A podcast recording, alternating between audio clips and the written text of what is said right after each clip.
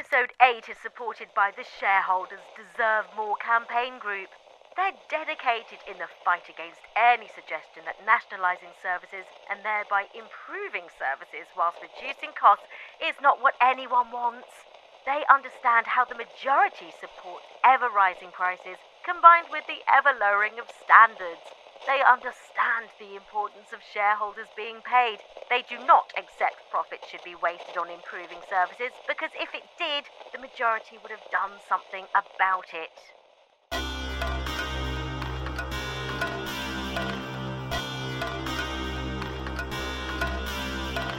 Monsoon Jackson, Series 3, Episode 8 In Spite.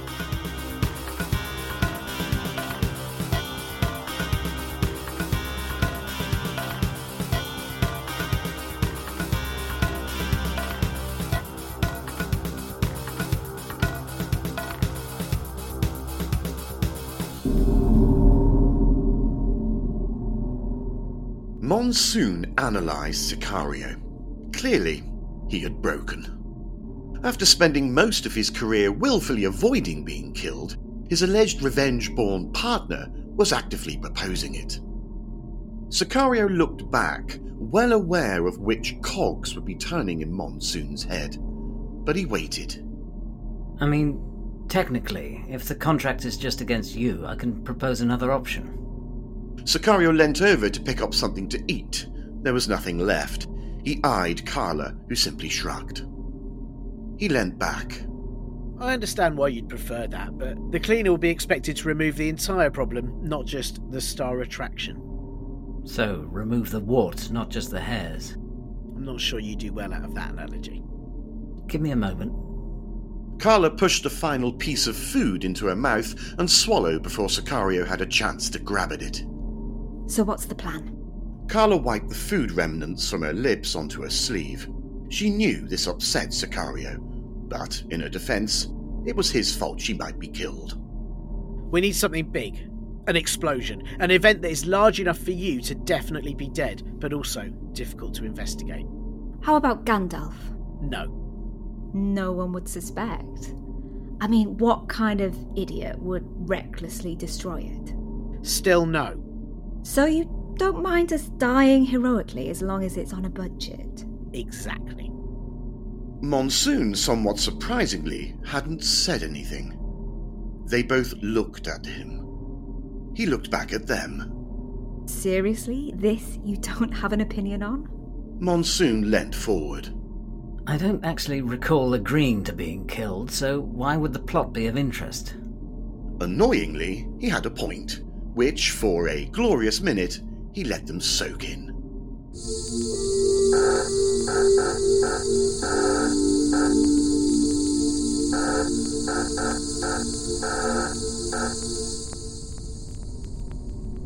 Go on then, what's Gandalf? It's his retirement plan. It's a little more than that, It's your retirement plan with a ridiculous nickname? says the person who puts childish signs up where she works. Monsoon stood up. Well, I'll let you two get on while I head out and try to do something worthwhile to save Preva. They both stopped. It was rare for Monsoon to make such a pithy observation. Okay, fine. It's a classic spacecraft which I picked up at a sale about 15 years ago. There's only two of them in existence, and it's worth a fortune. Yeah, it's one of my retirement plans, but not the only one. And Gandalf, why? Codename. Nickname. So, not related to the White Wizard then? How the. Sicario's response was drowned out as klaxons went off nearby. Orders were being barked from tannoys about everyone staying calm and going inside, whilst heavily armed Solar Force officers were in the area doing things they didn't need to justify. They might not be here for us. Moments later, the three of them were leaving the area. For reasons that were lost on almost everyone, the Solar Force rarely sent patrols round the back.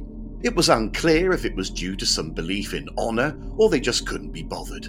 Either way, it gave the team precious minutes to make an escape. The house exploded in a fury of fire and selected generic furniture. While it meant a loss for Sicario, it was a cathartic moment for Monsoon, and one he appreciated, albeit Sicario had been forced into it. Monsoon stopped in his tracks. He didn't look, he didn't need to. Sicario caught up with him. Promise is a promise. Predictably, an exploding home in the middle of a largely dull collection of houses had proved to be a most valuable distraction. Some would believe the solar force had blown it up due to a conspiracy theory, undoubtedly at some point involving lizards. Others would have concluded the same people to blame, but due to a slow but horrifying yet inevitable slide into fascism. Fortunately, the lizard believers got more media attention, so most remained blissfully unaware of what was happening right in front of their eyes. The team came round a corner and paused to catch their breath. All this future, all the technological advancements, and yet, still, running away was a solid choice. Sicario started off again, conscious an exploding home would only serve as a distraction for so long. Follow me. In a few minutes, they arrived at a closed shop.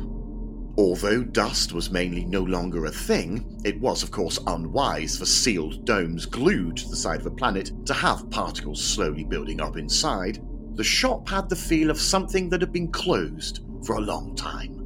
The sign exclaimed, with more exclamation marks than could possibly be necessary, Internet Service Provider. Sicario pushed part of the frame and a panel opened. He slid his fingers over it and the security door burst open. Inside! Oh, really? I was going to suggest heading to a cafe somewhere and chilling out. Sicario pushed him inside just behind Carla then slammed the door shut. It was close. One of the Solar Force drones had just bobbed around the corner. It was scanning everything, and despite being a drone, managed to look quite cross as it really couldn't find anything. It was a drone. It should be able to do the one thing it was built to do. The three of them slowly moved to the back of the shop, just outside of its scanning range. After a while, watching its light show move around the shop interior, the drone flew off down the street, no doubt muttering to itself how it would never hear the end of it unless it could find someone to shoot. Carla almost imperceptibly raised her eyebrows at Sicario. Okay, fine. Let's destroy a classic spacecraft. I mean, of course, it has to be me who loses out. Again. He stopped himself, suddenly aware again of who was in the room and what they had been through. Follow me. He led them to the back of the shop the exciting, unknown place that children always imagine to be full of wonder and excitement, and not, in fact, stock, unpaid bills, and a mug with way too many stains on it to possibly make it hygienic. He pulled open a concealed panel and twisted a lever on the wall. There was the sound of good old fashioned mechanisms moving. Laser grids and plasma rays were all very well, but they required to be on which in turn required paying someone to keep the lights on. Old fashioned tech was terrible, but largely reliable, and didn't require paying anyone to supply power to it. He replaced the panel. They descended into a tunnel. Sicario pushed another lever, and the entrance ground itself closed again. This way. They walked in silence, but inevitably for not that long. How on earth did you acquire a shop that old? Poker. But private business milking individuals for a terrible internet service at a ridiculous cost hasn't been a thing since the first dome was built. We're all conditioned to accept the council milking individuals for a terrible internet service at a ridiculous cost these days. As I said, poker. It was on the table as a technology shop. Wow. I imagine you had a few words to say about that when you first set eyes on it. Not really. Everyone else was dead. Yes, of course. I sometimes forget. Monsoon trailed off. He liked Sicario, and part of liking him was attempting to separate the paid to kill part of him to the person he'd spent most of his time with. He wanted to see him as a brother, a friend, someone you could rely on, not, if circumstances had been different, someone placing the classic, sadly outmoded red dot on your forehead and pulling the trigger because of financial gain. Nothing personal, no matter how very much personal it felt to you in those final dying seconds. Where does this lead to? I assume wherever you've got your old spaceship stashed. Sicario muttered under his breath. Classic. Monsoon broke back into the conversation because he needed to stop thinking about Sicario as a soulless killer. While he himself may well have killed people, every one of them was justified, and absolutely no one needed to question that. Okay, wh- what's the plan? We pretend to get on the craft, you fly it remotely and blow it? Sicario was getting aggravated now. The others had no respect for Gandalf. There's no remote. It's a classic. Okay, so we get on the craft and eject in the escape pod just before the ship explodes. Sicario tensed, but decided not to respond. There's no escape pod, is there? So, if I have this right, we actually get on the ship, it explodes, and we somehow survive it. Do you have a particularly thick towel we could wrap ourselves in, perhaps? This attempt at being funny just wasn't humorous. Regardless, like a heckler at a show, Monsoon carried on, convinced he was the star of the moment and not the person on stage. And he did this despite being aware everyone hated those kinds of people. Do you perhaps have a table we could hide underneath? You know, to soften the blast? Sicario stopped.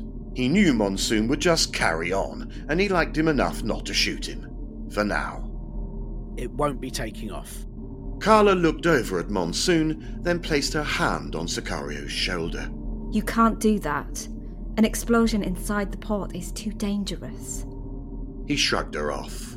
They're torturing Preva. We do what it takes, whatever it takes. No, we don't. And the alternative is? I don't know yet. We take off, have some long storage crates inside. They survive an explosion. Uh, we knock up an escape pod to look like some wreckage and escape in that. Knock up? I mean, it doesn't fill me with joy. She can't fly. There was silence. Above them, they could faintly hear the sound of klaxons, barked orders, and drones getting increasingly annoyed at being outsmarted by meat suits. As I said, it's a classic. Parts are hard to come by without drawing attention to yourself. But we can't detonate it in the port. Too many innocent people. Did you just give my reason and present it as your own? I.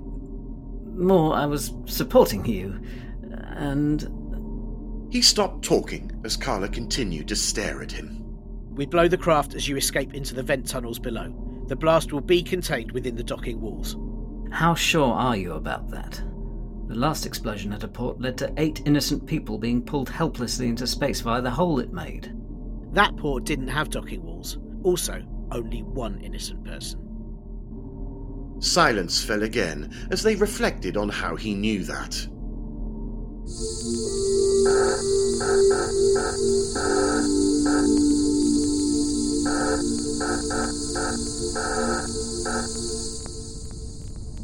The rest of the journey was made without further conversation. There were many questions, but none that either Carla or Monsoon wanted to hear. They were once again busy trying to reconcile the person in front of them as someone they liked. Naturally, solar officers were patrolling the port. It was standard procedure in case those they were hunting tried to make an escape. Of course, in these days of living on different rocks, sometimes millions of miles apart, escape by spacecraft was very much the last choice. Back on Earth, there'd been films of cars chasing each other, with normally the good guy getting away. But that was just by driving quickly for a few miles. Imagine trying to escape on a route that could take months to complete if the craft you'd stolen was a bit rubbish. Not to mention the Solar Force patrol ships following behind you. Unfortunately, there were no side alleys to slide into, half built bridges to jump, or empty buildings to hide in, in the vast, empty void of space. It was just you, a billion mile wide view, and nothing else. They all peered through a grate, watching the patrol slowly move away. Which one is it? Sicario sighed, then pointed. Wow, what a prize. Carla was going to defend him, but Monsoon had a point. It was awful. Do any of those fins do anything? Sicario said nothing. Has someone actually lowered the directional jets? Why would anyone do that? It'll destroy the ride comfort. It was a prize, not my personal choice, and as I said, it's a classic. Worth a lot to the right collector. That's why it's got docking clamps. Who in their right mind would pay for that? I mean, no. Have they tinted the observation windows? You'll barely be able to see out. They're to help against sun blindness. I mean, they're not. Partly because there's a secondary screen for that, but mainly because no one would fly that near a sun. Also, you'd want to keep that very much in the darkest outer regions of very dark space, just in case anyone saw you in it. Sicario had had enough. It doesn't matter, does it? We're about to destroy it, so let's get on with it and stop wasting time. He shoved open the grate and made his way to the back of his beloved collector's piece. For just a few seconds, they followed him in silence. Then Monsoon decided to help. He was going to say that this ship already looks like a death trap. This stunt would save him a fortune in repair costs. Sicario stopped for a moment. He was clearly not happy about how this was going.